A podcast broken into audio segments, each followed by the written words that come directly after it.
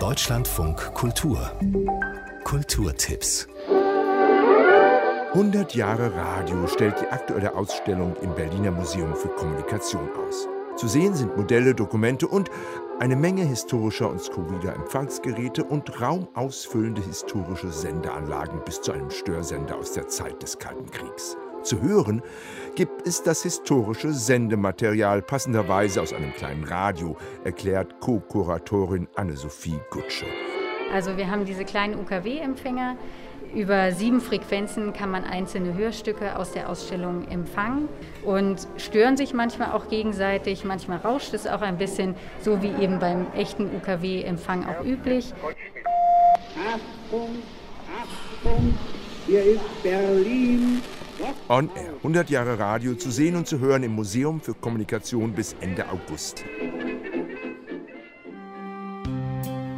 Die neue Situation, so die Überschrift der Online-Plattform gleichen Namens, ist, Zitat, Forschungsplattform, Magazin, soziales Organ und antwortet vielstimmig und experimentell auf die neue gesellschaftliche Situation.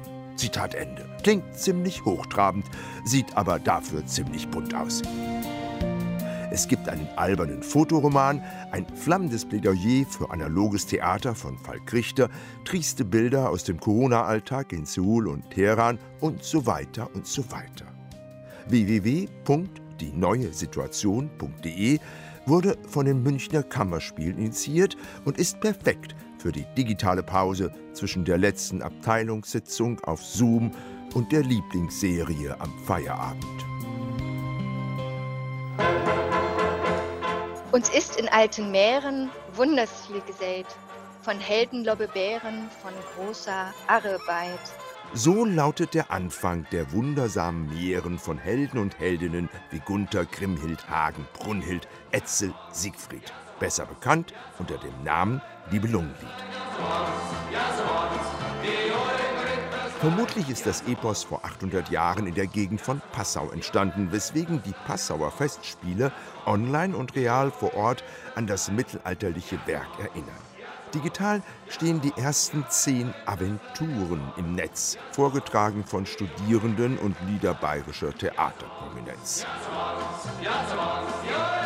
Übrigens, das mittelhochdeutsche Arbeit bedeutet um 1200 noch so viel wie Mühsal. Ja, ja, so weise waren sie, die alten Rittersleut. Nachzuhören unter www.abenteuer.ew-passau.de.